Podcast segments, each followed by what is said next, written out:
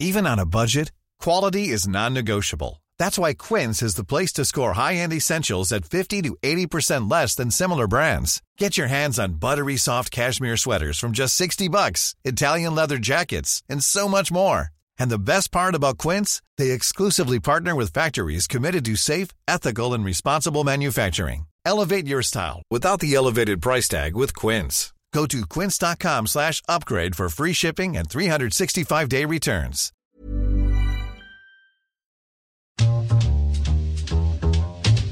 Hey, baby, I hear the blues are calling. Toss salads and scrambled eggs. Quite stylish. Dr. Crane, we have Don on his car phone. He's having a problem with his weight. Hello, Seattle.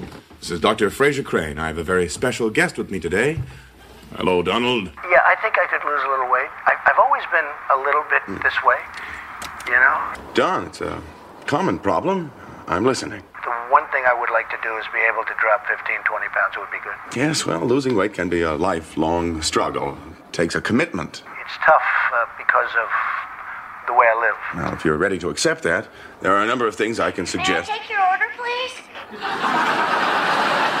Don, what was that? I think that, uh, yeah, if I had one thing, I'd like to lose weight. Don, where are you? You know, when I'm speaking in front of 15 and 20,000 people and I'm up there using a lot of motion, uh, I guess in its own way, it's a, uh, it's a pretty healthy act. Excuse me? Even on positive news, really positive news, like that, they were like death and un American. Un American. Somebody said treasonous. I mean, yeah, I guess why not? You know. Can we call that treason? Why not? A lot of times these rooms are very hot, like saunas. And I guess that's a form of exercise, and, you know. Don? So, in a certain way, I get a lot of exercise. I beg your pardon? More exercise than people would think. Well, that's all the time we have for today. You've been listening to Dr. Frasier Crane, KACL 780. Stay tuned for the news. Then, next up, I never miss it.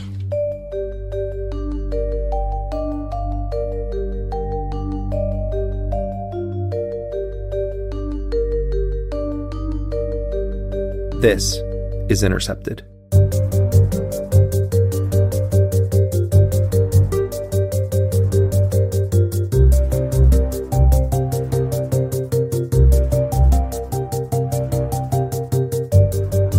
I'm Jeremy Scahill coming to you from the offices of The Intercept in New York City, and this is episode 43 of Intercepted. Oh, but did we catch them in the act or what? You know what I'm talking. Oh, did we catch them in the act? They are very embarrassed. They never thought they were going to get caught. We caught them. Since this whole Devin Nunes memo controversy began, the discussion in major media organizations has sent us into this bizarre world of utter hypocrisy that is going to have major consequences for the liberty and the privacy of countless Americans. There is a FISA scandal. There is a scandal about spying on U.S. citizens. This scandal is not some low stakes bullshit about Carter Page, though. The scandal is the program itself and the very long and ongoing history of U.S. abuse of surveillance powers. The FBI and the CIA have a well established track record of political spying, of using surveillance programs supposedly in place to protect the country from crime and terrorism and foreign adversaries to dig up dirt on dissidents, for racial profiling, and for breaking up terror plots that never would have been hatched but for the involvement of the FBI. But apparently, Fox News' Tucker Carlson just figured out that there may be something wrong here. For the first time in generations, Americans have reason to believe that our intelligence and law enforcement agencies gravely misused the powers we have given them, violating the civil liberties of Americans and taking sides in political contests. Well, you can't trust a government that would do something like that, and many Americans don't. That is a disaster in a democracy where the trust of the population is key. And transparency is the only antidote to that. So release all the documents, all relevant documents, and let the rest of us decide what they mean. Maybe that'll make us trust our government again. Nothing else will. Perhaps what Tucker really means is that this is the first time rich white men have had reason to be concerned about this surveillance. We've been talking about these abuses for years. Anyone heard of Edward Snowden? Donald Trump Jr., he seems to be equally outraged to learn about a program that has been targeting Americans for a very long time. I wonder why he cares now. Well, listen, I think the takeaway should that be that Americans should be a little bit scared about what's going on right now. I mean, when you hear this stuff going on, you don't think of this happening in the United States. You right. don't think of this happening in a country where we have a foundation of laws and principles grounded in the Constitution. Because this to me seems like a clear violation of that. I mean, this is crazy stuff. You want to investigate a scandal? Look at the lawless, warrantless surveillance program that was put on steroids by Bush and Cheney right after 9 11. Look at how leaders of both major political parties supported it. Look at how President Barack Obama grew the no fly list database and the way Muslim Americans are disproportionately targeted under both Democrats and Republicans. There is without question a problem right now with the exaggerations and propaganda being broadcast on major media outlets surrounding the Nunes memo and spying on American citizens. And welcome to Hannity. And breaking right now, the highly classified FISA abuse memo has now been released, and it is absolutely shocking. It is stunning. Now, this now is the biggest abuse of power, corruption case in American history. This is one of the grossest abuses of power that we've seen from a government agency, and there has to be accountability. What the president has said is completely right.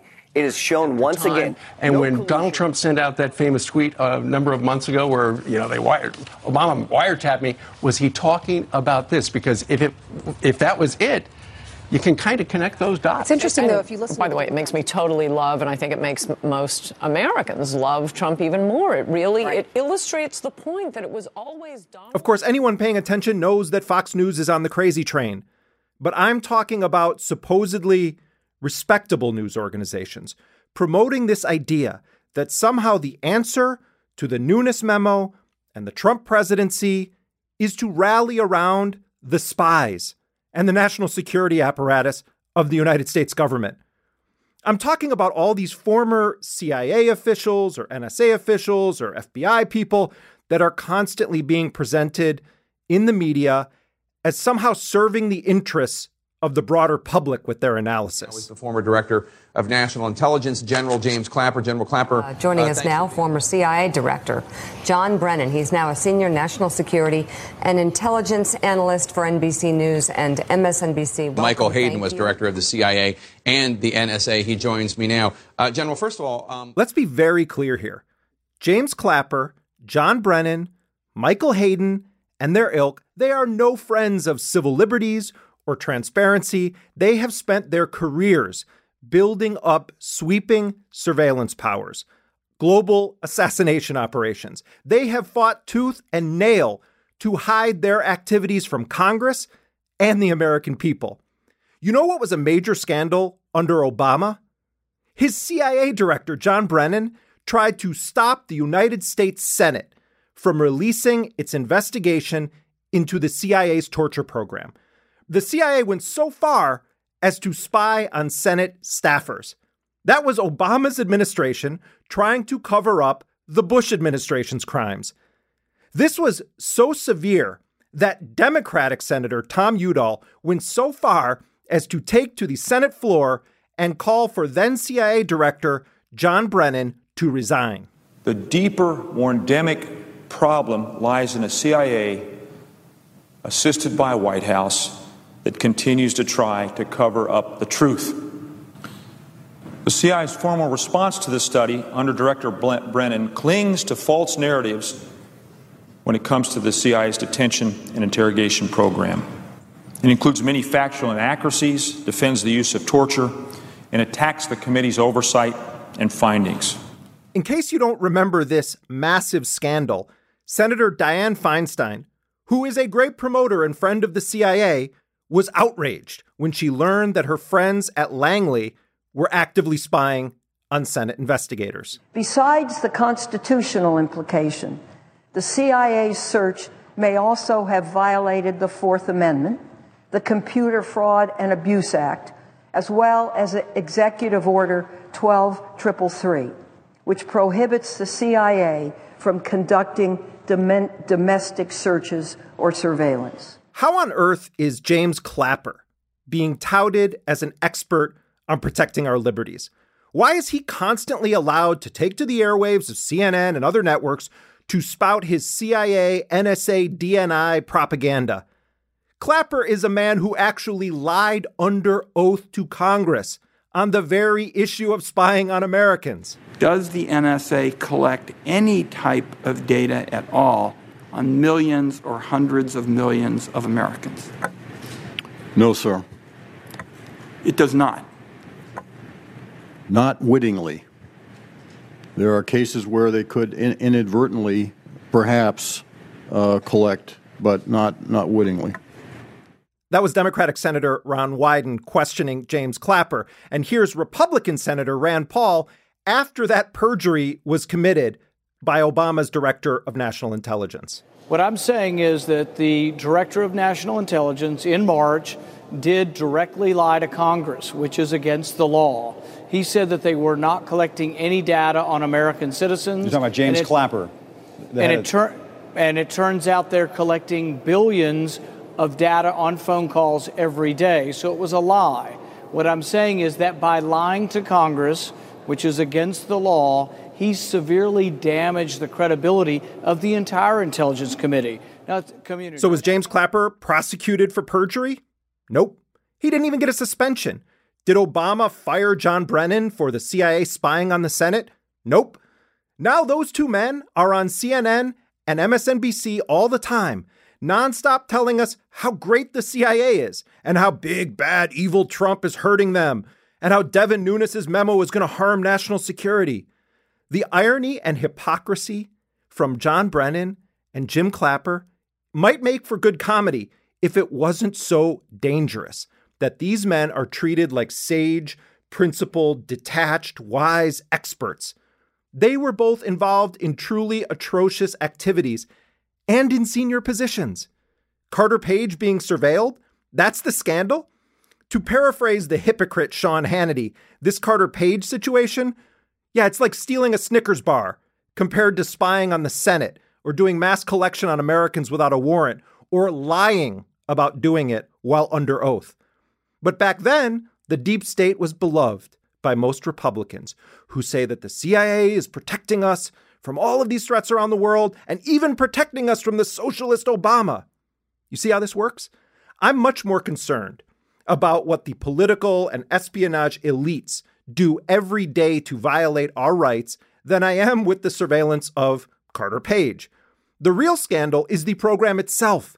The scandal is the ongoing U.S. legacy of the state targeting political opponents of all sorts of stripes with its vast surveillance tools.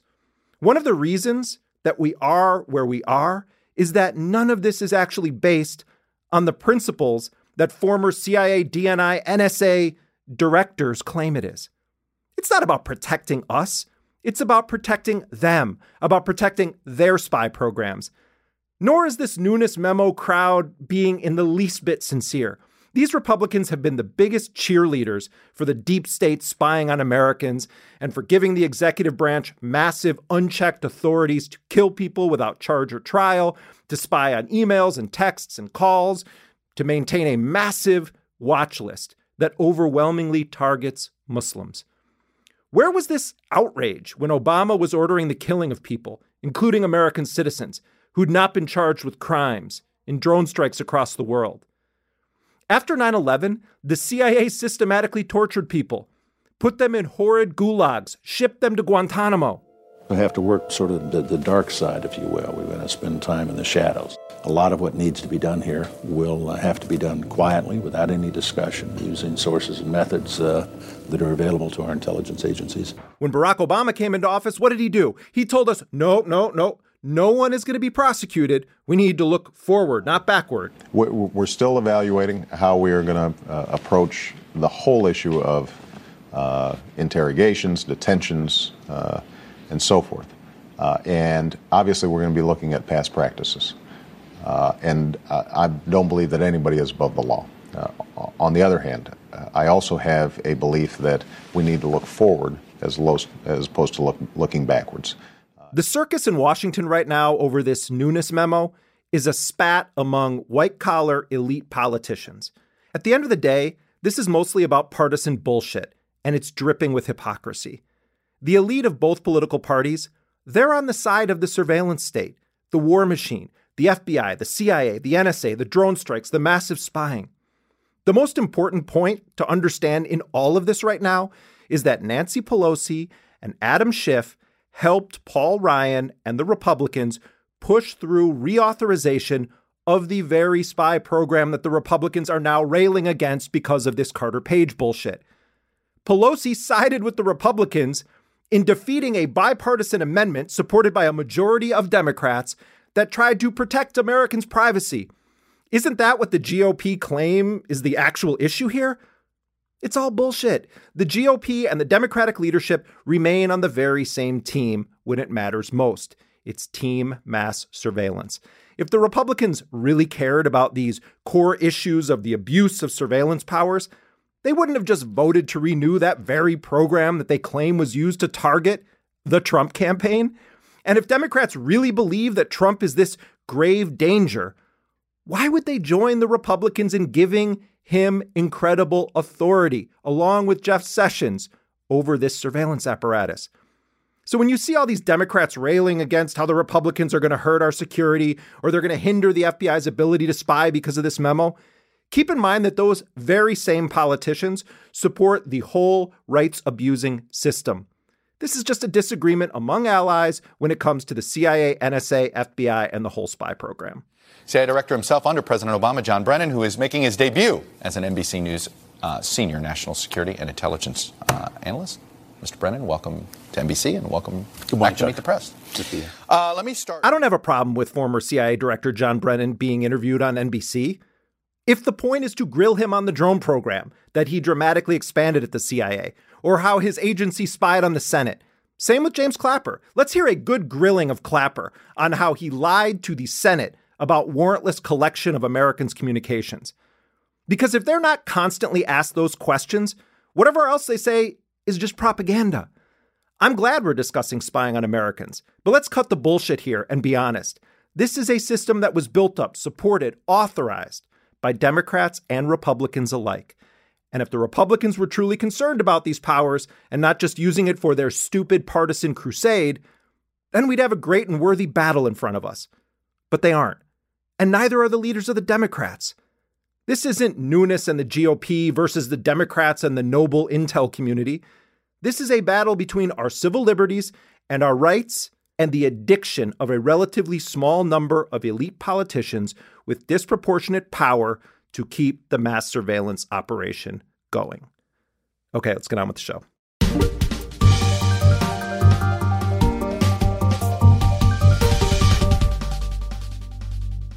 Joining me now to discuss the current state of affairs with the Nunes memo, Carter Page, the Foreign Intelligence Surveillance Act reauthorization, and warrantless spying. I'm joined now by two people. Peter Van Buren spent 24 years working for the U.S. State Department, and he spent a year in Iraq. His book on his time there is called We Meant Well How I Helped Lose the Battle for the Hearts and Minds of the Iraqi People. And we're joined by Julian Sanchez. He's a senior fellow at the Cato Institute and has done extensive work on surveillance, the FISA process, and abuses of civil liberties. I welcome you both to Intercepted. Thank you. Thanks for having me. Julian, let's begin with you. Your analysis of the Nunes memo and also the, the current discourse on it. I mean, this seems largely like a partisan stunt designed to essentially create the impression in people who are not reading it very closely that some kind of scandal has been uncovered. It's not to say it's impossible that there was some impropriety or sloppiness in seeking uh, an application for the FISA warrant on Carter Page, but there really isn't any evidence of it in the memo that was disclosed and the extent to which it sort of grasps around to try and weave uh, sort of disparate strands into something that looks like evidence of a scandal uh, suggests that they really didn't have a whole lot. Is there anything in this memo or what Nunes and his allies are talking about right now that concerns you regarding how Carter Page was surveilled? The central claim they made was something that, at least initially, I thought was in itself a valid complaint that in invoking this infamous Steele dossier, uh, they had not disclosed to the court that this is some uh, essentially a piece of opposition research that had been commissioned by indirectly by the Democratic National Committee. I thought, well, that does seem on face like something relevant that should have been disclosed. Whether it's a big deal depends on how central the evidence in the dossier was and to what extent it was independently corroborated. But then we saw almost immediately some pushback suggesting that, uh, in fact, they hadn't named the DNC, but they had characterized it as politically motivated information gathering or information gathering that was sponsored by a political entity. And that wouldn't be that surprising. They often don't name specific U.S. persons beyond what's necessary to evaluate the information. So if they had simply said, well, this is some American political entity that sponsored this, I think the FISC would have been able to put two and two together there, but th- that it doesn't say DNC is of no real significance. So the one thing that had seemed like a potentially legitimate cause for concern, if that's correct, doesn't seem like a particularly significant omission. Julian's comments are, are very focused on the memo standing alone. And I think if you look at it in that sense, there's something to be said. We've uh, seen it played in the media now as a he said, she said. It's either the most significant thing that's ever happened and, and negates the Mueller investigation, or it's a nothing burger. What I see in the memo is something a little different, and that requires zooming out a bit and instead focus on the fact that the Nunes memo confirms for the first time in American political history that the U.S. government was conducting surveillance operation on persons connected to a political campaign. That's not an insignificant revelation. Didn't they acknowledge that the surveillance on Carter Page began in 2013? Before there was a Donald Trump. My uh, understanding is campaign. that in 2013, what, what happened is that Page was identified as a potential uh, target of Russian intelligence. From what I read, it, it was a minimal dangle. The idea is the Russians identified him as someone who had a big mouth, uh, wanted a lot of money, and might be useful in some form. That was not the start of surveillance on Carter Page. That was simply his first uh, time that he popped up on the FBI screen. We have fingerprints of the intelligence services throughout the election process and now continuing after the election process.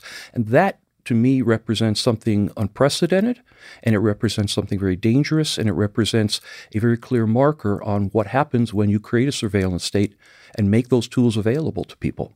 I don't actually think either of those things is unprecedented. Uh, not that their presence I regard as attractive, but my point here um, is that what happened in 2016 was public and was influential in swaying the opinions of voters, and that represents something unprecedented. Well, it's not clear to me how that description fits what happened here. Page was monitored after he had left the campaign, and the first news of that came out only well after the election. So, first, it's hard for me to see how Page is an attractive target if your goal is to surveil someone actively associated with the presidential campaign. But second, it's not clear to me how this really would have influenced the progress of the campaign, given, again, that the public was talking about the investigation of, of, Hillary Clinton, but the wiretap on Page wasn't publicly known. Keep in mind, we're talking about the totality of the intelligence community's effect on the election, not simply Carter Page uh, by himself. We're but Peter, Peter, in I want a broader sense. Yeah, I, I do want to push you a little bit on this. I mean, I I've now read the Nunes memo several times mm-hmm. and try to follow all of this closely. Do you believe that that this memo is somehow presenting an unvarnished truth that warrants the kind of analysis we're doing right now? I think what one way of looking at this might be that you need to open the door somehow. You need to start somewhere if you're going to see what surveillance can find. You need an ear on the inside. And if Carter Page walks up to you and presents himself, and if the Steele dossier is on the desk and allows you to, in whole or in part, obtain the FISA warrants that you need to begin this process, that's all you really need to do because Carter Page, while not part of the campaign, I'm sure made phone calls to people who were of interest. And once you start connecting A to B under the way that the NSA works, that allows them to suddenly start expanding the nature of the surveillance and the scope of the warrant. We do know, in addition to the uh, FISA warrant, that we have the inadvertent collection that went on that picked up Flynn and Sessions. And again, this is just the slivers of what we do, have been revealed. Well, and Mike Flynn knows very well how all of this system works. He not only was at DIA, but he was the intel chief for JSOC under Stanley McChrystal, Sure. and presumably would know if he's on the phone with a Russian in the United States who is in here in some official capacity that his calls were going to be heard. They were going to be intercepted.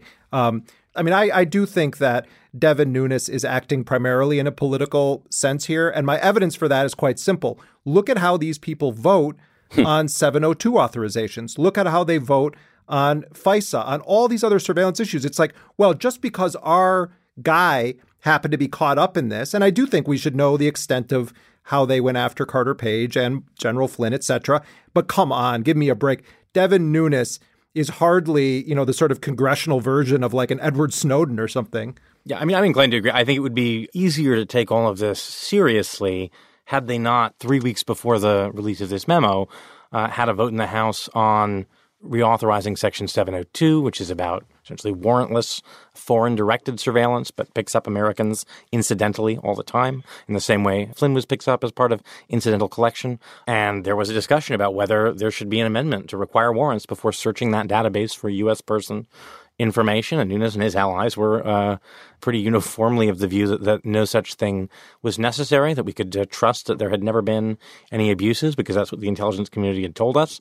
It's hard for me to understand how someone could simultaneously believe that there is a massive conspiracy at the sort of very senior levels of these agencies to mislead the FISA court and at the same time have no reservations about surveillance tools that have far fewer safeguards. This isn't just, oh, let's look at how hypocritical Devin Nunes and the Republicans are. The Democrats were crucial to pushing through that legislation, so much so that Paul Ryan publicly thanked Nancy Pelosi for helping to tamp down a bipartisan amendment that would have addressed many of the privacy concerns that you and Peter share. Well, the ironies here obviously are as deep as we want to pile them up.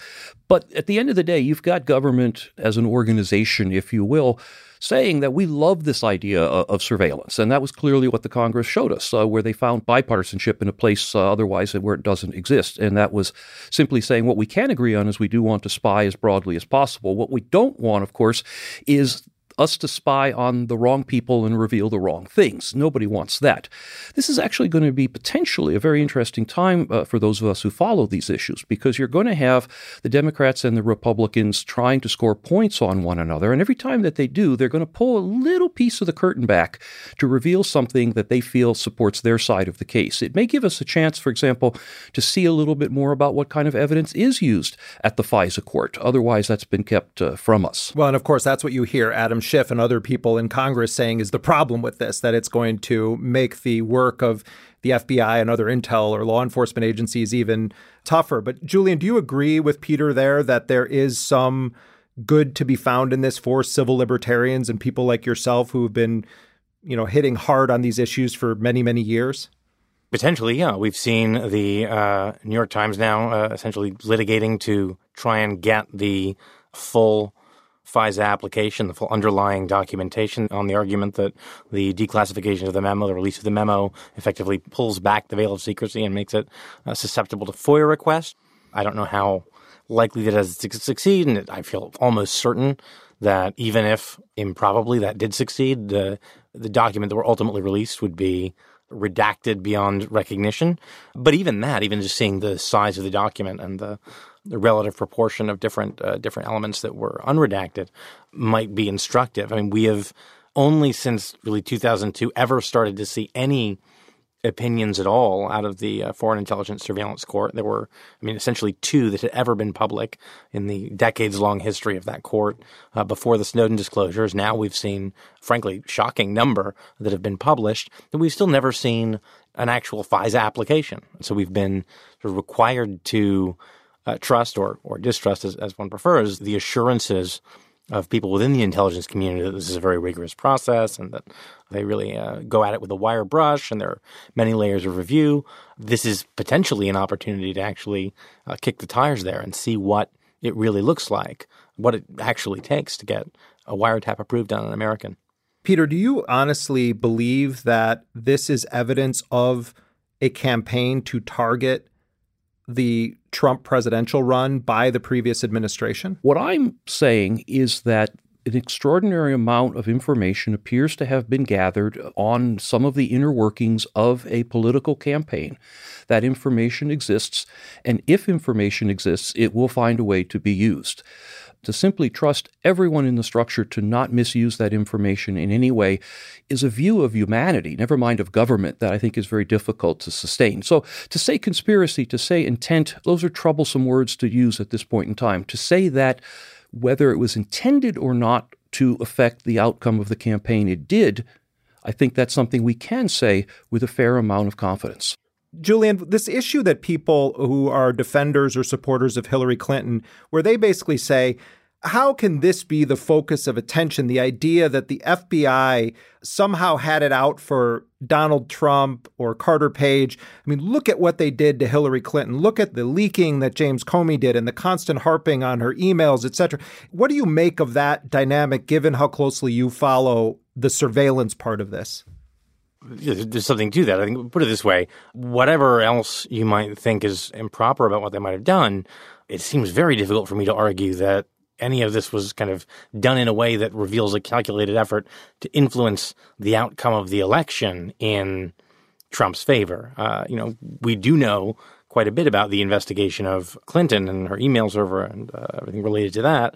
It was really pretty late in the game when even sort of a hint of uh, the idea that the intelligence community was looking into Russian intervention as it was connected to Trump. Taking off on your point, though, I'd like to hear from Peter if using your same configuration, if we flipped it around and you have the FBI director who's coming out and making the statements that Comey made days before yep. the election, I think a lot of Republicans would rightly say, shit, the FBI is on the side of the Democrats yeah. here. I agree with you if you look at it that way, but I'm asking the, the listeners to take one more step back and to say not to worry which side they think the FBI was on, but to focus on the fact that the FBI seemed to be on a side. And that's what's wrong here. The FBI should not be on a side. We can argue whether or not uh, Comey's uh, statements represent a, a, faction within the FBI, perhaps one that leaned one way, leaned Clinton, leaned Trump, whether they represent just simply a mistake. The FBI and James Comey are not infallible. They, they do things wrong too. But the bottom line here is the FBI had a side, and the fact that we can have a legitimate discussion about whether that was Trump's side or Hillary's side is, in fact, the problem not parsing out which side they were on, the fact that they were on a side. Julian, the issue of the way all of these former senior intelligence officials are in a mass pile-on right now against Trump. You have John Brennan now has just signed up with NBC, you know, which we, we can sort of call NBCIA. And you have all of the heads of various intelligence agencies. It seems like they're just on TV to go after Donald Trump. Yes, he, to people like me, seems like he's an extremely dangerous president. What's your analysis of, of the pile on from all of these senior, recently departed intelligence chiefs? I don't, I can't recall ever seeing this before. In a sense, I think there's a, you know a mix of motivations here. On the one hand, I do think the memo is just extraordinarily thin. You know, if you take it in the context of the kind of media buildup and the worst in Watergate, this is making some really kind of extraordinary accusations against personnel the intelligence agencies uh, with really no evidence. So I understand why officials there would be resentful of that. Uh, but I will say very often I am watching some of these reactions shade into uncomfortable territory. I think I saw Chuck Schumer on TV saying something like, well, you go the intelligence agencies, they've got six waves from Sunday to go back at you. There was a, a, a column in the Washington Post with Eugene Robinson saying, well, it sure is a mistake to go up against the intelligence community. Then, you know, presidents lose fights like that all the time. When it lapses into an idea that somehow uh, and now he's going to get his comeuppance because the intelligence community, you know, has the power to destroy presidents. Well, I mean, that just that seems like if he didn't have the evidence before, that kind of argument is is very much supporting the picture they're trying to paint. So I get I get very nervous when I hear that. Well, and and also Peter, when you see a John Brennan as a talking head on television or uh, a Michael Hayden or a, a James Clapper, when you're going to have these people on television talking about those agencies and you're not going to question them on their own role in destructive policies, in the killing of civilians, in the stripping of Americans' rights, in the lying to the Senate, what's the point of having them on at all if not to just be propaganda agents for the agencies that they're quote unquote retired from. Well, giving them credit as propaganda agents is probably the most benign uh, way that you can say that because this is where people come up and, and I hate to even say the words because these are buzzwords now deep state.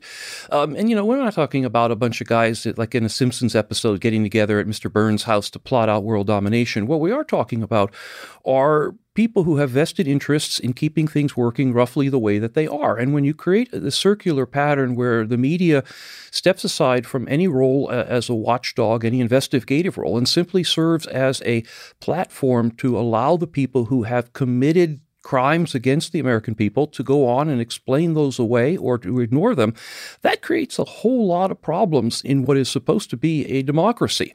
Julian, can you explain the most important aspects of the reauthorized surveillance legislation? What are the most important aspects of that for people concerned about civil liberties to understand?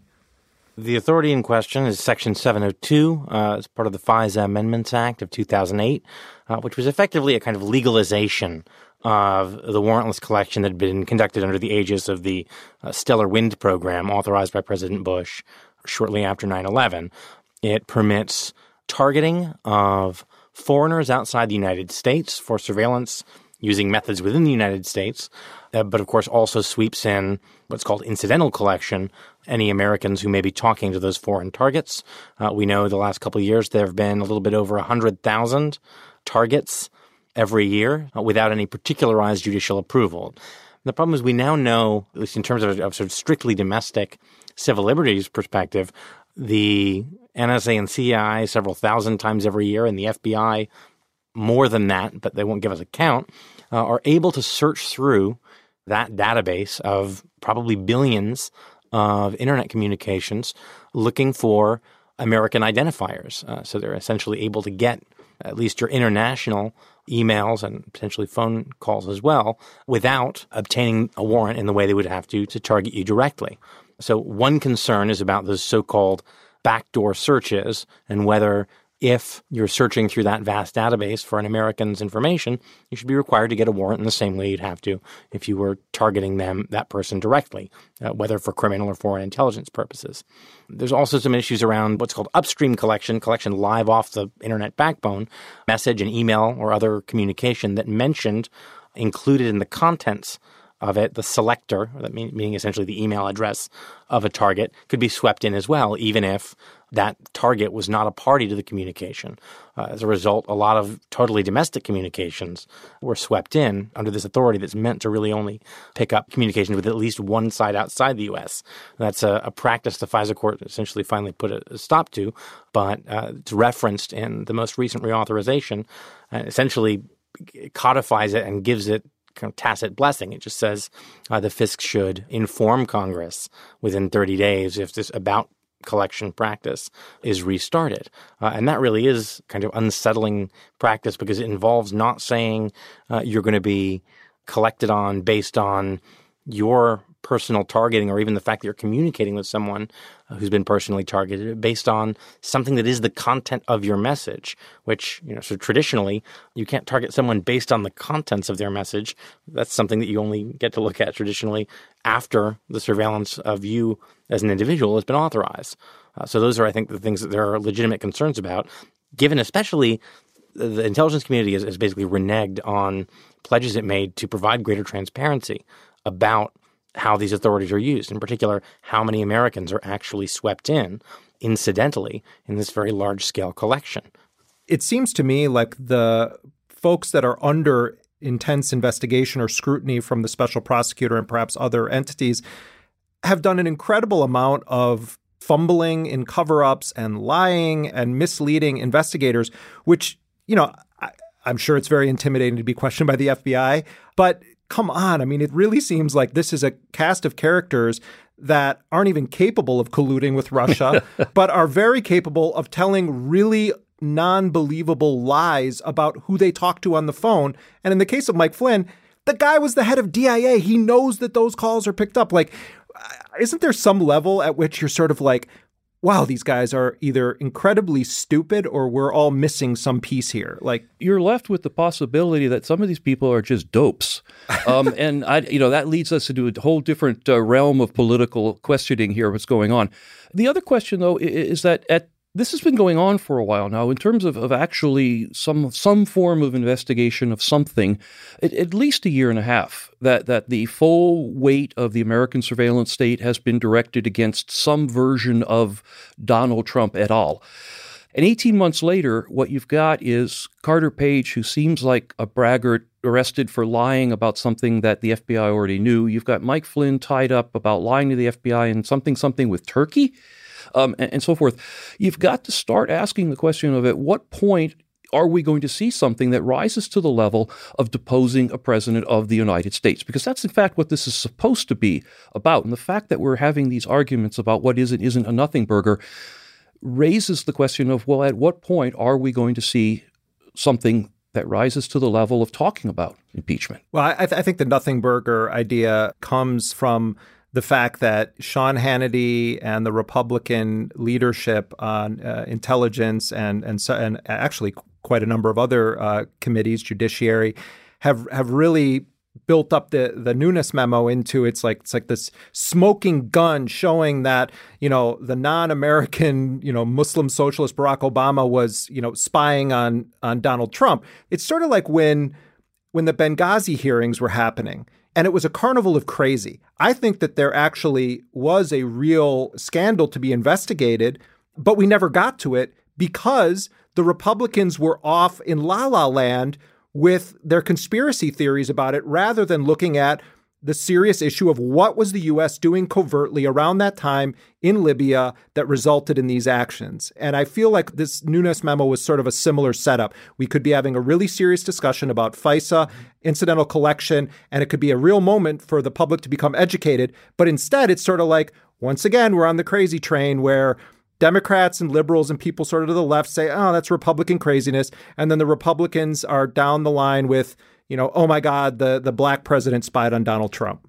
Yeah, look, I absolutely agree. I mean, if the pitch for this had been, you know, not there was some kind of Obama conspiracy, but look, we think it turns out that on closer scrutiny, the evidence that was deemed sufficient to wiretap an American for now over a year was really not up to the standards one would expect. I would be very much open to and welcome that kind of conversation. I, I, I, agree. It's unfortunate that it's sort of been preempted by is this crazy thing true or not? Although I will also say, just in, in response to what Peter said, I think there are interesting questions to get out of this investigation that may have nothing to do with whether we're going to impeach Donald Trump. If there are people like Carter Page associated with the campaign who were, you know, unwitting dupes. They're not going to be indicted for being uh, Russian spies, but were in some way used unwittingly as assets. That's interesting to know. If Paul Manafort was in some way in contact with the Russians and Trump didn't know about it and it doesn't rise to an impeachable offense, that's still interesting to know about. If Russians have leverage through kind of unrelated financial entanglements uh, over Trump. That's interesting to know about. Uh, there are a lot of questions that we should want the answers to about how an intelligence operation to interfere in presidential election was carried off that are worth answering regardless of whether the end game is and now we can impeach. All right, we're going to leave it there. Julian Sanchez, thanks for being with us on Intercepted. Thank you. Peter Van Buren, thank you very much for joining us. Thank you. Peter Van Buren was a career U.S. diplomat who spent 24 years working for the State Department. Julian Sanchez is a senior fellow at the Cato Institute.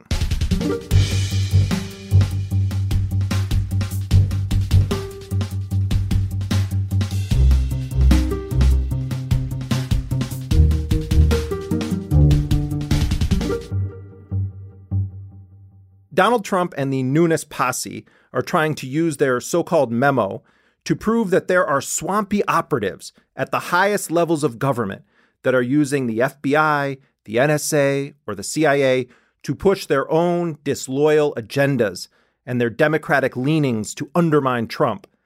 And the bottom line is that these shadow operatives for Barack Obama are a reprehensible danger to American liberty and freedom. They are the deep state or the swamp that Trump promised to drain. But of course, this is a disingenuous, feebly disguised pile of bullshit. Trump has publicly said that Edward Snowden was a quote spy, and quote, in the old days when our country was respected and strong, Snowden would be executed. Hmm, would that be the same Edward Snowden who exposed the abuses of the very program Trump claims Obama used to target him? Yeah. Maybe Trump thinks the 1950s were America's truly great years, when the CIA was reportedly looking to assassinate Kim Il sung, the leader of North Korea during the Korean War, while the U.S. viciously bombed villages with napalm.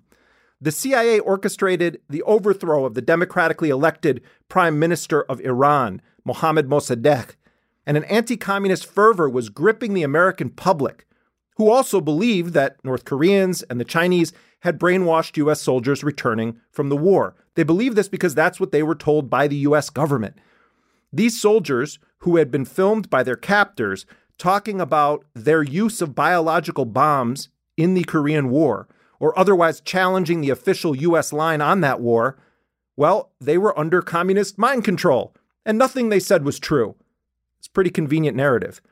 A new series on Netflix weaves together fictional reenactments and more classic documentary filmmaking to examine in detail the 1953 death of a man who was wrapped up in many secrets that the U.S. government desperately wanted to keep hidden from the world. That series is called Wormwood, and it's directed by Academy Award winner Errol Morris. And the third angel sounded and there fell a great star from heaven, burning as it were a lamp. And it fell upon the third part of the rivers and upon the fountains of waters. And the name of the star is called Wormwood. And the third part of the waters became wormwood.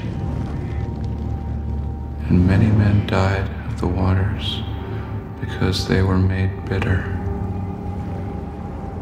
The man at the center of this investigation and the government cover up is Frank Olson. He was a bacteriologist who worked as an Army scientist at Virginia's Camp Detrick facility, a site known for its research into biological warfare in the 1950s. The CIA had recruited Olson to work on a few covert assignments, including an early iteration of the mind control program known as MK Ultra. These efforts were headed by an infamous doctor named Sidney Gottlieb. He was the head of the CIA's technical services staff.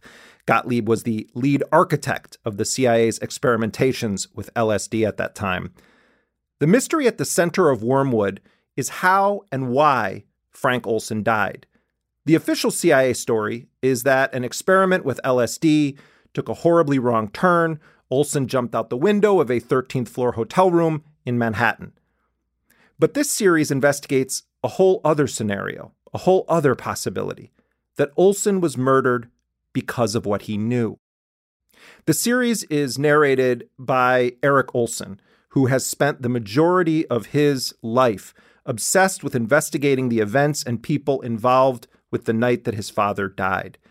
Eric Olson was a young boy in 1953, and it wasn't until 22 years later, in 1975, that he started to rethink this suspicious suicide of his father. Way. There it is on the front page suicide revealed.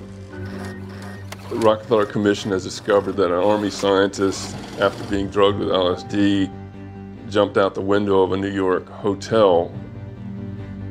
How many scientists could be jumping out of windows in 1953 in New York City? This has got to be my father. But wait, they didn't call us, they didn't notify us, they didn't say it's your father. How do you know?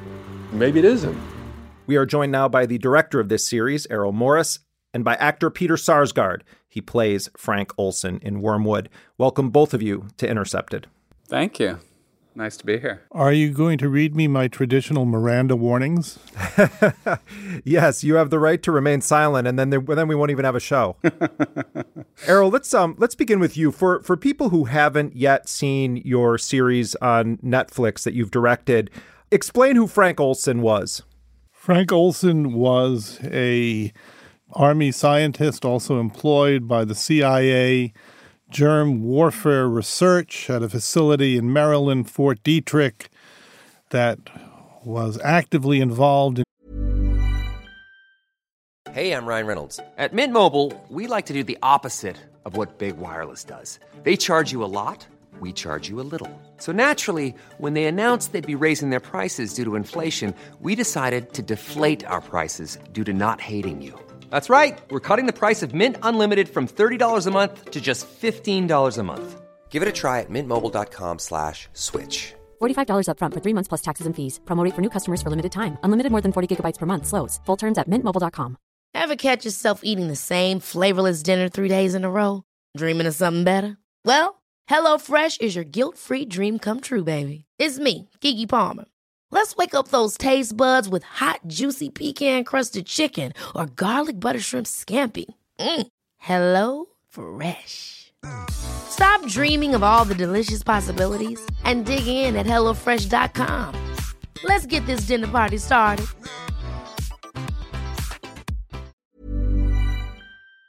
Making biological weapons. During the course of your investigation and the course of this series, we sort of discover that it's likely that he was perceived or they were starting to perceive him within the intelligence apparatus that was working on this uh, biological weapons program as somewhat of a as Sy Hersh says in the uh, in the series a dissident or a, a problematic character who was not marching to the same drumbeat as the CIA wanted uh, its people to do. They started to perceive him as a threat, perhaps because he was leaking information or desired to leak information, because he found the work that he was doing morally unacceptable, had doubts about the whole program that he was part of. He was seen as someone who was no longer reliable, someone who could no longer be counted on, and in fact could possibly be someone interested in undermining the program. Peter, you and I have known each other for quite a while. We're friends, and um, and I know that you are a very political person. That you follow the news, that you read books, and uh, I'm wondering how you prepared for this role playing Frank Olson.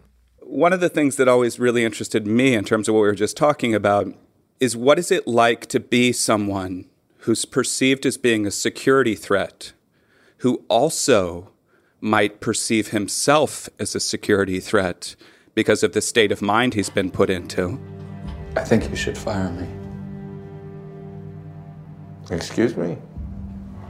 I can't do this anymore. I don't have it in me. So, someone who, in a way, you know, if you think of a person who might be a whistleblower, to me, this was a person who was so in the system, so in a certain time. I started thinking about my own father, you know, in the 50s, believing in the state in some way, possibly because of what we did in World War II, but, you know, a time that I think of as a naive time. And so instead of your whistleblower that you might have now who would come out and have a real motivation to speak out, this was someone who was in total turmoil because I thought of him as someone who did have a moral problem with what he was doing. Why would they laugh at you? I made a terrible mistake. Uh, That was sort of the the key for me, you know, of this guy living this very normal life who's basically a scientist, who's recruited into his job, who's suddenly looking at something close up that his government is doing and going, but isn't this wrong? My father was also extremely upset by these interrogations which the agency was doing in Western Europe, which were often terminal. My father's involvement had been with something called Artichoke interrogation programs that go back to the early years of the Cold War. One of the programs that Frank Olson was reportedly troubled by uh, was this Project Artichoke, which we understand was a, a CIA interrogation program in Western Europe that often ended in what they called termination. You know, this so this is sort of the precursor to the kind of torture that we saw the Bush and Cheney administration authorize in the immediate aftermath of termination is a fabulous euphemism. No, right? I mean, that's what they called it. What what, what would you call it? Interrogating people to the point of death. And was Olson directly involved with this Project Artichoke? Either involved or witness to it. And they were using drugs and physical, psychological torture on prisoners, correct? Yes, indeed. This is an investigator's problem. What happens if you're investigating something, uh, but the people that you're investigating are in the process or have destroyed all the evidence? Gottlieb, who was head of many of these programs, at a certain point realized that they did not make him look good. Gottlieb is the guy who took the poison in 1961 to assassinate Patrice Lumumba, the only democratically elected leader the Congo has ever had. And he was also involved with all these attempts to assassinate Castro with various kinds of traptions and concoctions and poison cigars and all these various things. In fact, they made him look bad and destroyed a lot of the documents, just wholesale destroyed a lot of the documents relating to MK Ultra. Gentlemen, TSS has embarked on a new program called MK Ultra. This program is designed to help us to better understand human behavior who we are, what we do, and more importantly, what we could reveal. Talk about the roots of the use of LSD by the CIA, including on someone like Frank Olson. What was their story about what MK Ultra was and why Frank Olson was taking acid? There's a war in our history that is all but forgotten, the Korean War as I became more and more involved in this particular project, learning about the Korean War, learning how violent it was. More napalm was dropped over North Korea during the Korean War than was used in Vietnam. At one point, it was even contemplated the necessity of using atomic weapons.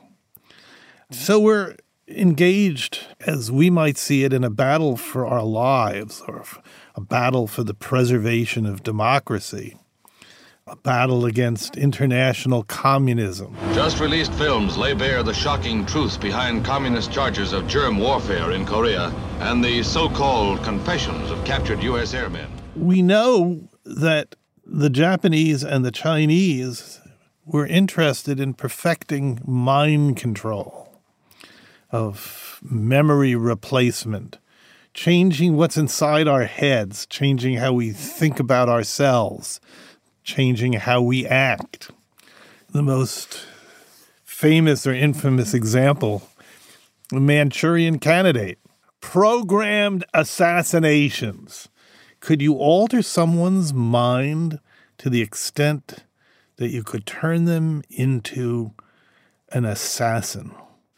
So what did we think? We thought, hey, they have it. Why don't we have it too? I just don't understand why anyone would betray their country. Those men weren't weak, just susceptible to certain influences. Remember, they've got methods we're just beginning to understand. We're desperate to keep up. What was your understanding, Peter, of why Frank Olson and all of these other special op- operations division people went to Deep Creek Lake in November of 1953? This was a few hours from Camp Detrick. And what was sort of the official story of why they were there, and what is sort of the um, the emerging truth of why they went there? From my point of view, from Frank's point of view, this was um, a company retreat we are going, you know, out to the woods. You know, it was a very benign sort of thing. Gentlemen, we have much to discover. All right. And the events that followed were something that I had no idea of. They go out to this cabin at Deep Creek Lake. Frank is is he slipped LSD or does he willingly take it? No, no, it was I was slipped it. Yeah. You know, if you can imagine, he had no idea what was going on, I think. At least he had no prior experience with it. So it must have been a very, very, very upsetting experience. It's a lot easier to break a man than you might think, Dr. Olson. Confusion to the enemy. Here, here. Yeah, I mean, I can't even imagine being slipped a, a psychedelic drug without your knowledge and what, like, the panic that would, uh, sheer panic that would ensue. Yeah, and, and then in various ways over the next 10 days, intentionally disoriented, drugged in various ways, taken to doctors that had no business examining him. The idea of did he fall, you know, did he jump, was he pushed out the window, is in some ways irrelevant. What happened to him the preceding 10 days set him up for going out that window. Speaking specifically about the fact, and in Wormwood, you play a lot with the words that are used in those documents. Is it jump? Is it fell? How does fall, jump, and accident, how can you arrange this triangle of terms so that this thing gets sorted out in any possible way? But one of the things that you reveal and you sort of emphasize is that the method of causing someone's death to appear as though it was a suicide was actually straight out of the CIA playbook. I'm sitting there reading this thing. The preferred method of assassination push somebody off a high building or out of a window. And then you just say, We didn't see anything. We don't know what happened. And there were instructions that you would.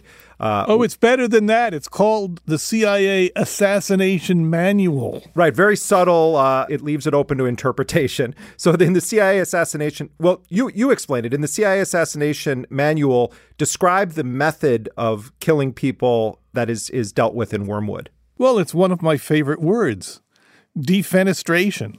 You toss them out a window, and it should be a window, properly considered, that's pretty high up. At the Statler, there are 13 floors above 7th Avenue. It's a good drop. You immobilize the person maybe by hitting him really hard on the head, and then you toss him out a window. Aren't you supposed to open the window first? Bingo! One of the strangest things about this story is the window was broken, but did he really jump through the window? If you look at the room, Eric Olson tells a story about how years later he checked into that room, trying in his own head to reenact the circumstances of his father's death. And he realizes in that room, none of this makes sense. The window had this sash in the middle of it. I mean, it was a two paned window. You would have had to get horizontal to get out this window. I mean, the verb jump no longer was operative. It was either fall or dive. The term wormwood, Peter, where does that come from? It comes from Hamlet, and Eric's story, obviously, in this relates to that one. You know, the U.S. government certainly knew that this man had been given, well, if you're to believe any of it, the story being that he was given LSD and that he fell or jumped out a window 10 days later. And of course, when they went to his family, including his son, Eric, I was told that your father has had an accident. He fell or jumped out the window and he died. If I put myself in Eric's shoes as a boy hearing that, and then 20 years later, they say, oh, by the way, he was given acid before that happened.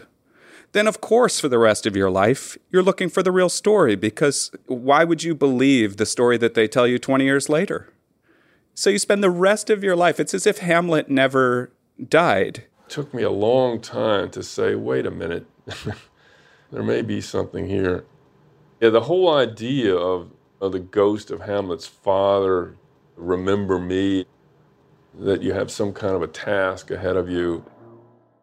What would happen? Well, he might spend the rest of his life obsessing over what happened to his father, and rightly so. So you really see the destructive power of lying, of our government lying to us, of people lying to each other, but it's wildly destructive. And in terms of wormwood, you know, wormwood is what Hamlet mutters, and it's the agent used to kill his father, you know, that was dropped into the ear. The description of the way his father died with this poison in the ear is really awful.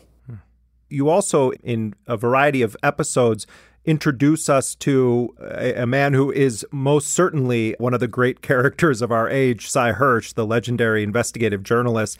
You know, her, I, I know Hersh personally too, and I know he's the kind of guy who will say, he answers the phone, What do you want? All right, let's go. Well, what do you want to talk about?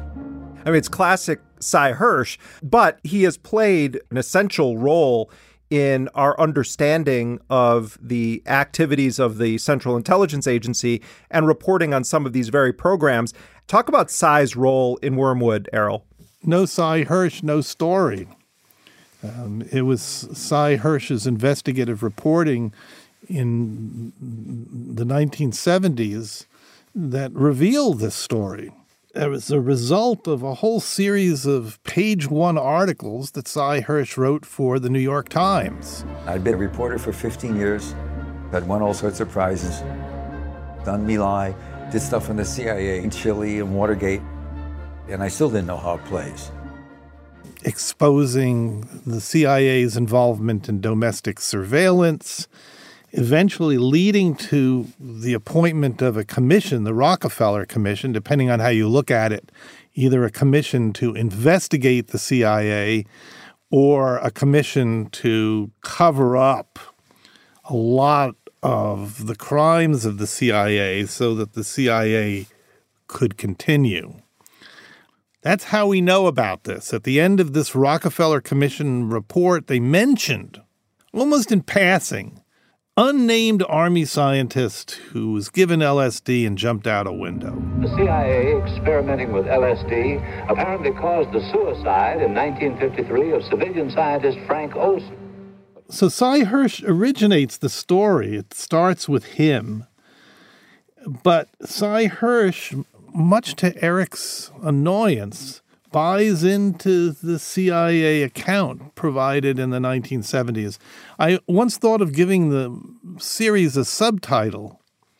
Uh, the LSD was a red herring. The LSD might have been a red herring. This might not have been about LSD at all. It might have been an assassination by the CIA to prevent one of their own from spilling the beans about biological warfare in Korea.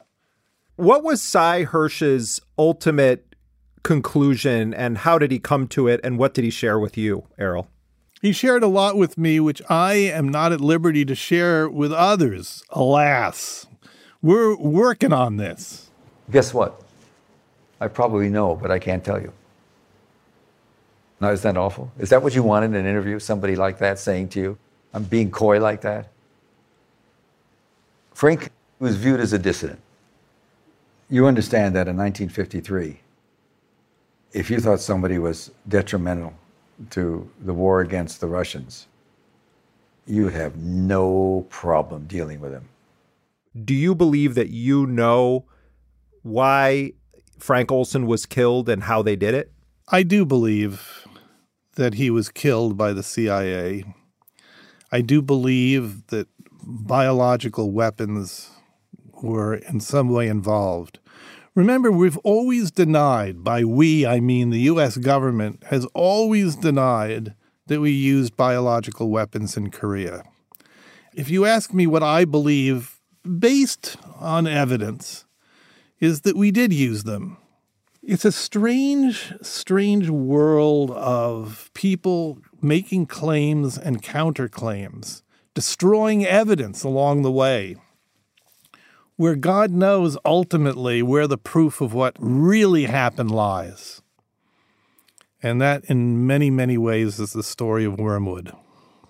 This is a, a really important uh, and telling story from this dark history of the CIA. And uh, Errol, I want to thank you very much for telling it. Dark History of America. Peter, thank you for your phenomenal job uh, playing Frank Olson in the series. Thank you so much. I'll see you soon, man. Errol Morris is the Academy Award winning director of Wormwood, and Peter Sarsgaard plays the main character in the series, Frank Olson. I encourage people to check it out. It's available right now on Netflix.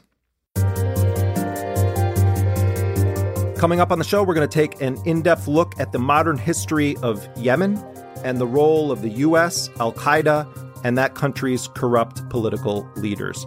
Stay with us.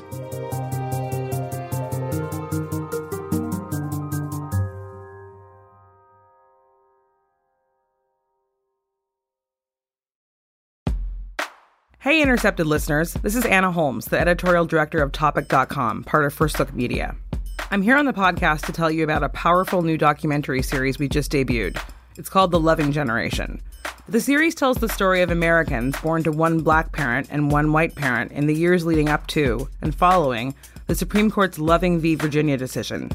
That ruling overturned all the remaining laws outlawing interracial marriage. The project is really close to my heart. I'm a member of the Loving Generation, born in 1973 to a white mom and a black dad.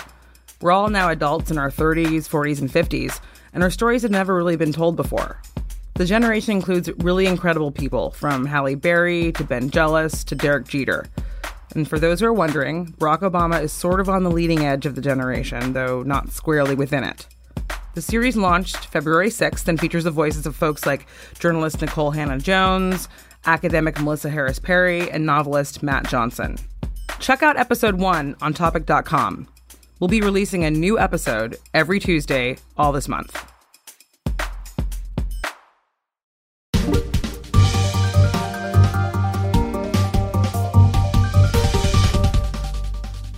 Today, Yemen is the site of the world's worst ongoing humanitarian disaster. And the U.S. has played a major role in making it so. Yet Yemen receives only sporadic coverage, if any, on many major U.S. media outlets. So today we're going to take an in depth look at a history that all of us really should know. It's complex, it has lots of twists and turns, but it's vital that we understand the role that our governments have played in manufacturing this unforgivable reality faced now by the entire nation of Yemen. Immediately after 9 11, the then president of Yemen, Ali Abdullah Saleh, presented himself to the Bush administration as a key ally in the so called War on Terror. The Bush administration and Congress began to beef up U.S. military and funding to Yemen for counterterrorism. But Ali Abdullah Saleh took this military and intelligence aid and used it to further consolidate power around his family. In 2002, the U.S. carried out its first known airstrike in Yemen. They used a CIA operated Predator drone that killed Abu Ali al Harithi, an alleged Al Qaeda member tied to the USS Cole attack. That drone strike also killed a U.S. citizen, by the way. Ali Abdullah Saleh talked a good game about working with the U.S., but in reality, he did very little to help the U.S. with its stated goals. Saleh's government began using U.S. military aid to wage a series of wars against a growing insurgency from the Shiite Houthi movement in Yemen and his political foes in the south of Yemen who wanted to secede from his government. Saleh would justify getting the aid, saying he needed it to fight Al Qaeda, and he'd then turn around and use it to wage domestic political power wars. Rinse, repeat. As President Barack Obama came into office, Al Qaeda members in Yemen and Saudi Arabia had joined forces to create Al Qaeda in the Arabian Peninsula, or AQAP. That group attempted a number of terror attacks against U.S. and international targets, including the 2009 attempted underwear bombing on a international flight to the United States. The Obama administration soon characterized AQAP as representing the greatest external threat to the United States. In December of 2009, President Obama authorized his first strike in Yemen. It was a cruise missile attack with cluster bombs. The strike was supposedly aimed at an Al Qaeda camp, but that claim now seems dubious at best. The strike resulted in the killing of more than 50 people, including 21 children and a dozen women.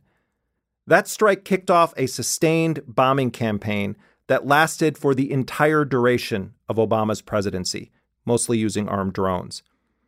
In 2011, the Arab Spring inspired a youth led uprising that ultimately resulted in President Saleh resigning, though he remained the most powerful figure in the country. In the midst of this uprising and Saleh's resignation, AQAP began to seize territory in Yemen. Saleh formally transferred political power to his deputy, Abdurrabba Mansour Hadi, in 2012. The U.S. then began to expand its drone strikes, and the so called Yemen model was born aid Yemeni forces on the ground, and pummel al Qaeda with drone strikes from above. Sounds good on paper. But these strikes killed a lot of civilians. They also killed American citizens, including a 16 year old boy. In 2015, the Houthi militias from the north of Yemen took control of the capital Sana'a, and many Yemenis believe that they were aided in doing so by Ali Abdullah Saleh. The message from the former dictator was if I can't be president, I'm going to wreak havoc from behind the scenes. Ironically, Saleh would end up being killed by the Houthis just a few months ago. President Hadi has struggled to assert control over Yemen, and his unwavering support for the U.S. and its increasing drone strikes was also widely unpopular. Eventually, Hadi had to flee the country and has been a president in exile ever since. Led by Saudi Arabia and eight other mostly Sunni Arab states, an air campaign officially aimed at restoring Hadi back to power began. It included logistical and military support from the United States, Britain, and France.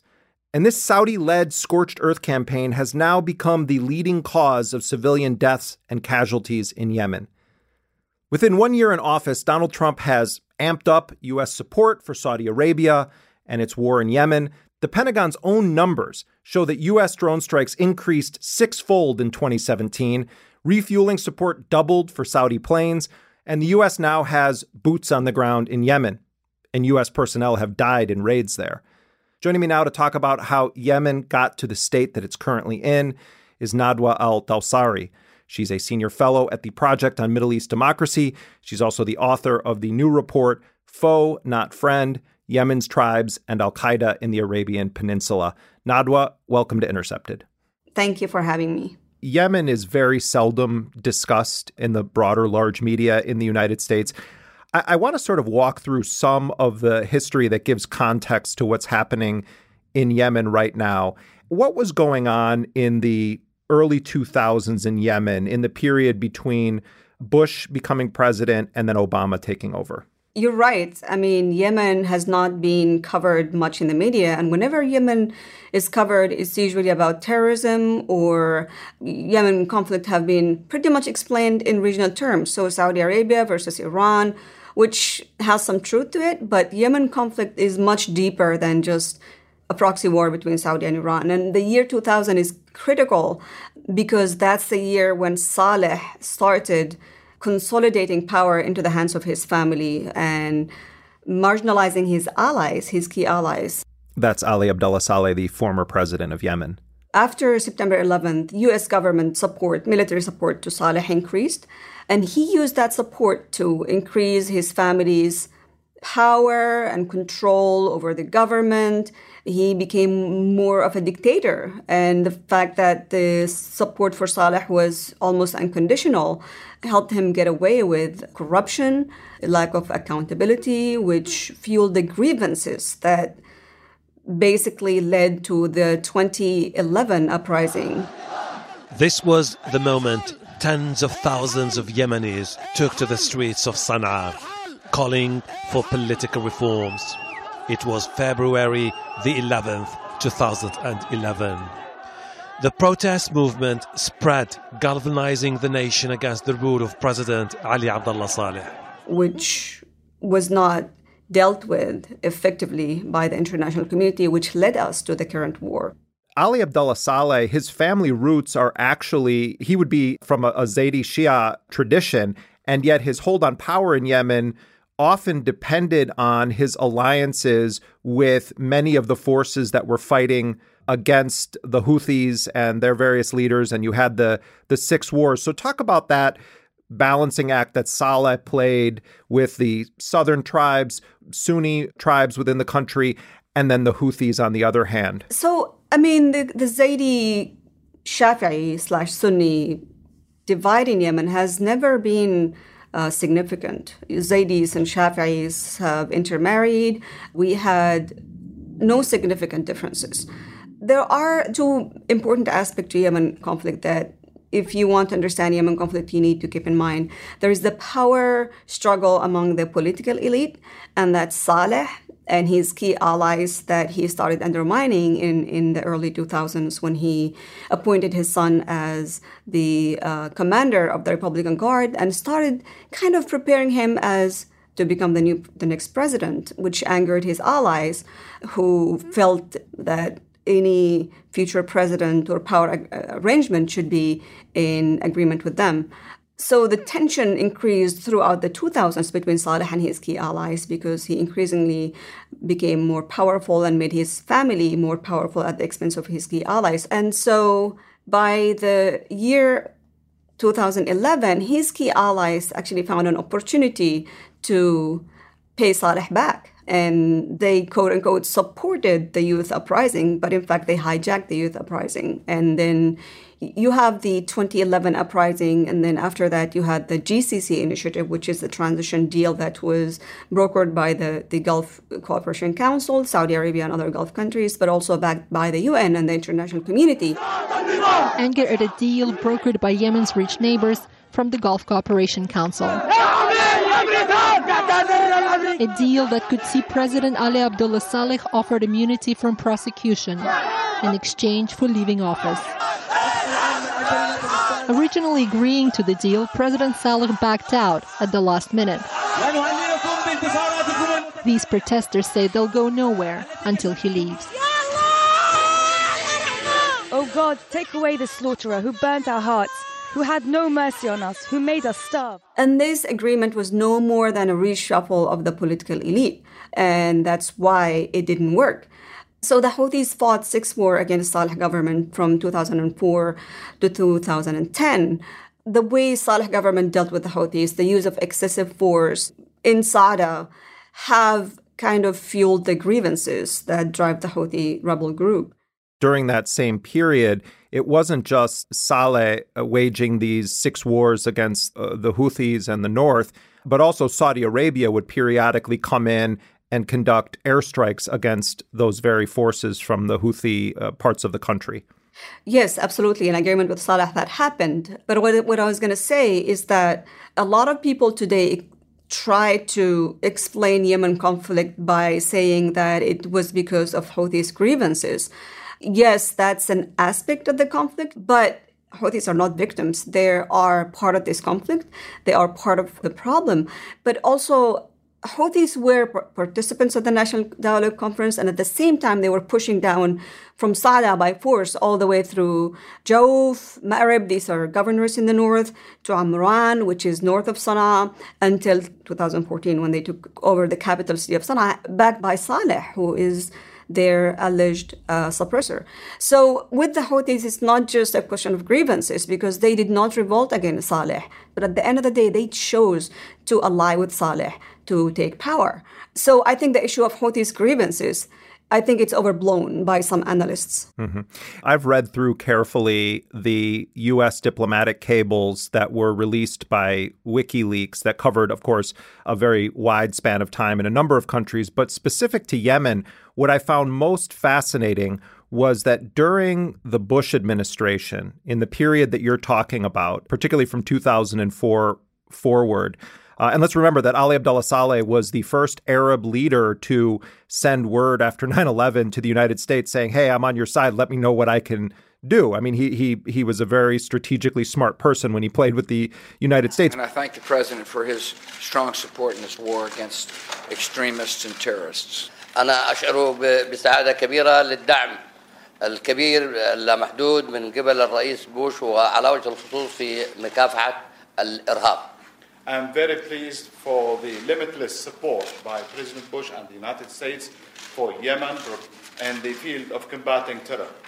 But in those cables, you see Ali Abdullah Saleh and his men trying to convince the Bush administration, not on the one hand, that they need more counterterrorism assistance to fight against Al Qaeda, and on the other hand, campaigning to use that counterterrorism assistance to fight against the Houthis. And the, the representatives from the U.S., including Fran Townsend and others, say in their cables Saleh keeps trying to convince us that the Houthis are an Iranian proxy. We reject that. We don't think that there's any facts for it. And we continue to instruct him that he's not allowed to use our support to fight the Houthis. What do you make of that analysis that existed under the Bush administration? Because it shifted under Obama. Saleh used U.S. counterterrorism money to not only to strengthen his family's grip over power, he also nurtured and used terrorists to keep the threat of Al Qaeda alive so that counterterrorism money keep flowing to his regime. He used the counterterrorism support to fight the Houthis. He used the counterterrorism support to crush the southern secessionists in the south. And he used the counterterrorism trained forces to crush the, the peaceful protesters in 2011. And then again, he used the counterterrorism forces that received training and support from the US and, and the arms to end the transition process and stage a coup with the Houthis that moment in history, I think, is a very important one because what little discussion there is about Yemen right now in, in larger media outlets around the world, the history of it often begins with the Houthis descending on Sana'a and uh, effectively taking control of the capital. When you say that Saleh helped the, the, Houthis to do that, or maybe it's even a stronger term, facilitated the Houthis in doing this. How did that happen, and why would that be to Saleh's benefit? When Saleh was pushed out of power in 2011, and particularly after the attempt to assassinate him, Saleh became obsessed by revenge. He wanted to take revenge from his former allies who helped push him out of power in 2011. And so he became blinded. He joined hand with the Houthis to basically simply take revenge. And so what he did in 2014 and before 2014, I mean, there were there was enough evidence, and I, I heard that from the tribal leaders back in 2011 and 12, that when Houthis were pushing down towards Sana'a, they were supported by by Saleh, and this was 2011 and 2012. When Hadi came to power, most of the forces were technically under Hadi's command, but they were still loyal to Saleh. A lot of these forces fought with Saleh, with Houthis in plain clothes. They trained Houthis. Most of the arms that belonged to the Yemeni military were still under the control of Saleh, um, officers loyal to Saleh. So these were used to stage the coup and overthrow Hadi government and then launch attacks to take over Bayda, Taiz, and the south in, in 2015. Yemeni President Abd Rabbo Mansour Hadi is stepping aside. The U.S. ally resigned on Thursday, throwing already unstable Yemen deeper into chaos. His departure comes just days after Shiite Muslim Houthi rebels battled their way into the presidential palace, demanding more power in the country. Do you believe that in the early 2000s, before the Houthis marched on Sana'a, that it would be fair to describe them as an Iranian proxy? Was the Iranian government supplying them with military aid? Because I have to say that when I was on the ground in Yemen over the course of some years during this period, it seemed like that was being exaggerated. Yes, the Iranians probably wanted to to be able to utilize the Houthis, but it seemed like it was more aspirational at that point before they took the capital than it was real. But maybe you disagree with that. What's your assessment? So I absolutely agree with you. I mean, Houthis are not an Iran proxy. There is a relationship between Houthis and Iran. A lot of Houthis have been trained, hundreds have been trained by Iran and Lebanon by Hezbollah, but Houthis are not an Iran proxy. They're not they're not dictated by Iran. Um, certainly, they've received a lot of support from Iran, but Houthis' end game is power. They want to take over power in Yemen, and the Houthi leadership, in particular, believe in the right of the Prophet descendants to rule Yemen, just like It was the case during the Imamate. Uh, most Yemenis who are opposed to the Houthis describe Houthis as revivalists, people who want to revive the Imamate. So even in that context, Houthis are driven by local power dynamics that probably goes back at least to 1960s. You know, you referenced earlier that Ali Abdullah Saleh used U.S. counterterrorism assistance to keep his grip on power and to enrich and defend his family and his immediate circle. You also had at times Saleh uh, feeding bad intelligence to the United States and other actors to actually kill his political opponents. And there's at least one case that we know of of the United States killing a deputy governor who was negotiating with Al Qaeda in the Arabian Peninsula. And the U.S. claim is that they were fed bad intelligence and that, in effect, they served as high tech hitmen for Ali Abdullah Saleh. Uh, people can read my report that came out on February 1st, 2018, on tribes and Al Qaeda in the Arabian Peninsula. I did mention the incident of the deputy governor, Jabir Shabwani of Ma'rib, when he was killed in 2010. And what is really appalling is that US officials knew. They knew Saleh was feeding them wrong intelligence. They knew Saleh was using Al Qaeda to keep the money flowing from the West. They knew he was not serious about fighting terrorism. And yet, the unconditional support to Saleh continued from the US government and, and most Western governments. In your new report, which I, I hope that people read, because I think it's essential to understand the kind of complexities of the various political factions in Yemen, but also the ways in which Western countries, primarily the United States, have contributed to what we're witnessing right now in Yemen, not just in the form of aid and military support and intelligence support for this scorched earth bombing that the Saudis are doing, but also how the United States played a role in further destabilizing Yemen. The air war that Barack Obama initiated, both with drones and Tomahawk cruise missiles, sometimes cluster munitions, yeah, they killed a bunch of figures from Al Qaeda in the Arabian Peninsula, but they also killed innocent people, including families and children and others. What role did Barack Obama's policy on Yemen, which began really just months after he took office in 2009, what role did that play in creating the circumstances we see now? Yeah, so Barack Obama utilized much more military action in Yemen than, than Bush did, simply by using drones and airstrikes. And while these drones and airstrikes killed some top Al Qaeda leaders. Uh, they also killed a lot of Yemeni civilians. But more importantly, from a U.S. interest perspective, they did not undermine Al Qaeda. Al Qaeda continued to be stronger, it expanded, and so that approach was not effective. In conversations I had mm, a couple of years ago with people who were members of Al Qaeda in the Arabian Peninsula, it seemed like their main focus and obsession post 2011 started to shift from attacking the West or trying to bring down airplanes uh, to the United States. They, it seems like the all out war that they believed in was fighting against the Houthis. I mean, I was constantly bombarded on Telegram channels and other things with all of this AQAP propaganda about how we need to fight the Houthis. Was that your sense?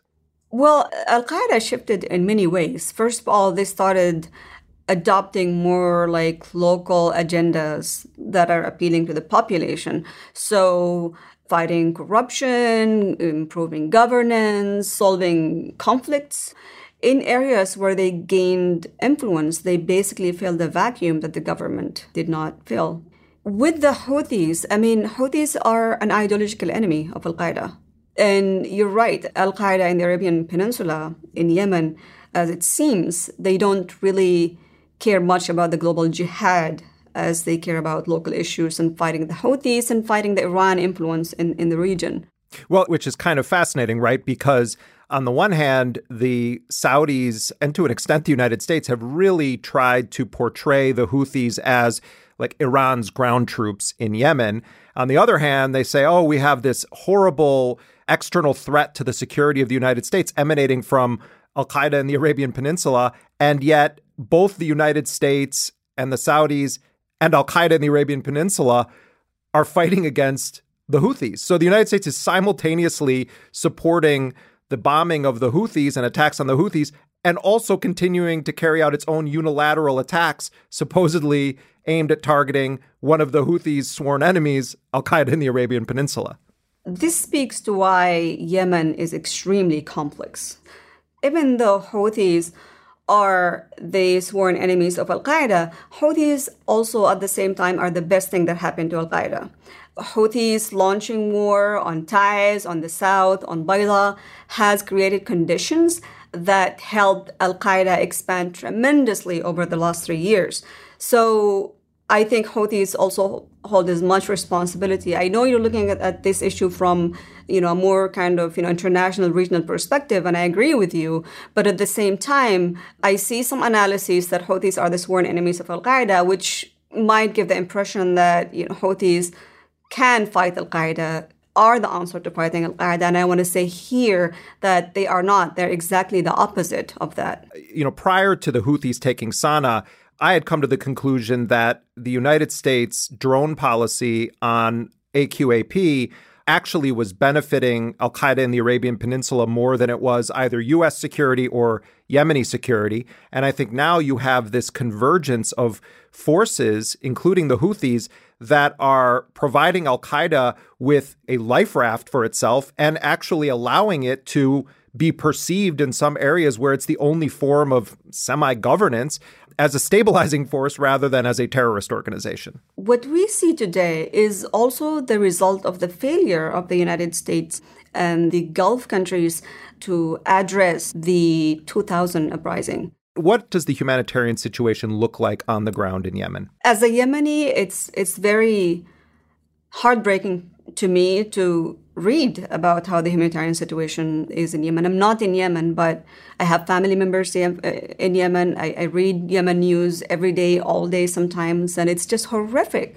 I have a friend in Sana'a. She said their neighbor died of a heart problem because they, they took him to different hospitals in Sana'a, and none of the hospitals in Sana'a had had a place for him. They didn't have a bed to, to put him in that bed and give him the, the medical attention he needed, and he died because of it. This is the capital city. If you go to the rural areas or the areas where there is active violence, like in Taiz, the situation is even much worse. We have more than 14.8 million people lacking access to basic health care in Yemen, and at least 274 uh, facilities have been completely destroyed during the uh, current conflict. It's the worst humanitarian crisis in the world. It's a horrifying reality to witness, but it is entirely a man made situation. And, and I, you know, as I know you do very much, I struggle to even see how this ends or how Yemenis are even given the chance again to live it seems like there is no real end in sight. And is that too pessimistic? You know, I'm a Yemeni. I'd like to be optimistic. All my family are back home in Yemen. I, I would like to go back to Yemen and, and visit or live and whenever I want. And I think also that we haven't seen the worst yet. So I, I think the conflict will get even more intense in the next few years. I think it'll be a long time before before we see a de escalation. I think Yemen will just keep getting worse. It's really sad to come to this realization. As a Yemeni, I feel extremely helpless. I've tried to educate people about Yemen's conflict. Many of my Yemeni colleagues and, and some Western analysts tried to do that too.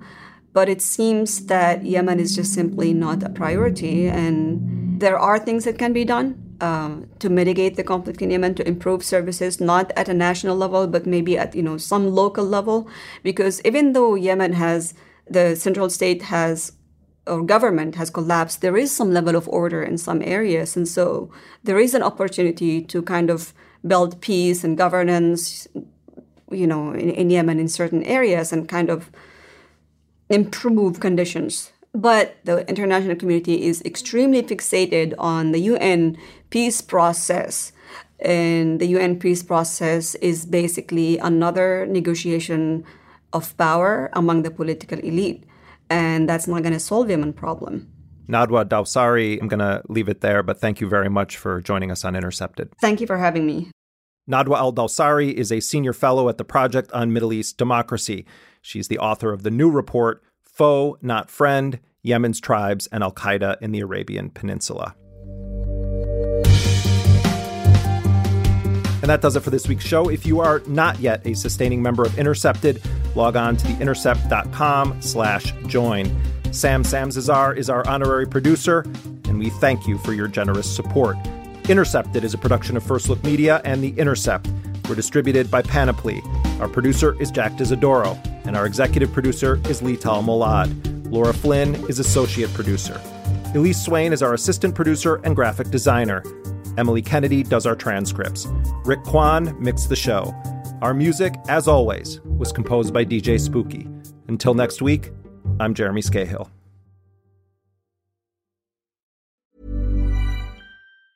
Planning for your next trip? Elevate your travel style with Quince. Quince has all the jet setting essentials you'll want for your next getaway, like European linen, premium luggage options, buttery soft Italian leather bags, and so much more. And it's all priced at 50 to 80% less than similar brands. Plus, Quince only works with factories that use safe and ethical manufacturing practices. Pack your bags with high-quality essentials you'll be wearing for vacations to come with Quince. Go to quince.com slash trip for free shipping and 365-day returns. Ever catch yourself eating the same flavorless dinner three days in a row? Dreaming of something better? Well, HelloFresh is your guilt-free dream come true, baby. It's me, Keke Palmer. Let's wake up those taste buds with hot, juicy pecan-crusted chicken or garlic butter shrimp scampi. Mm. Hello Fresh. Stop dreaming of all the delicious possibilities and dig in at HelloFresh.com.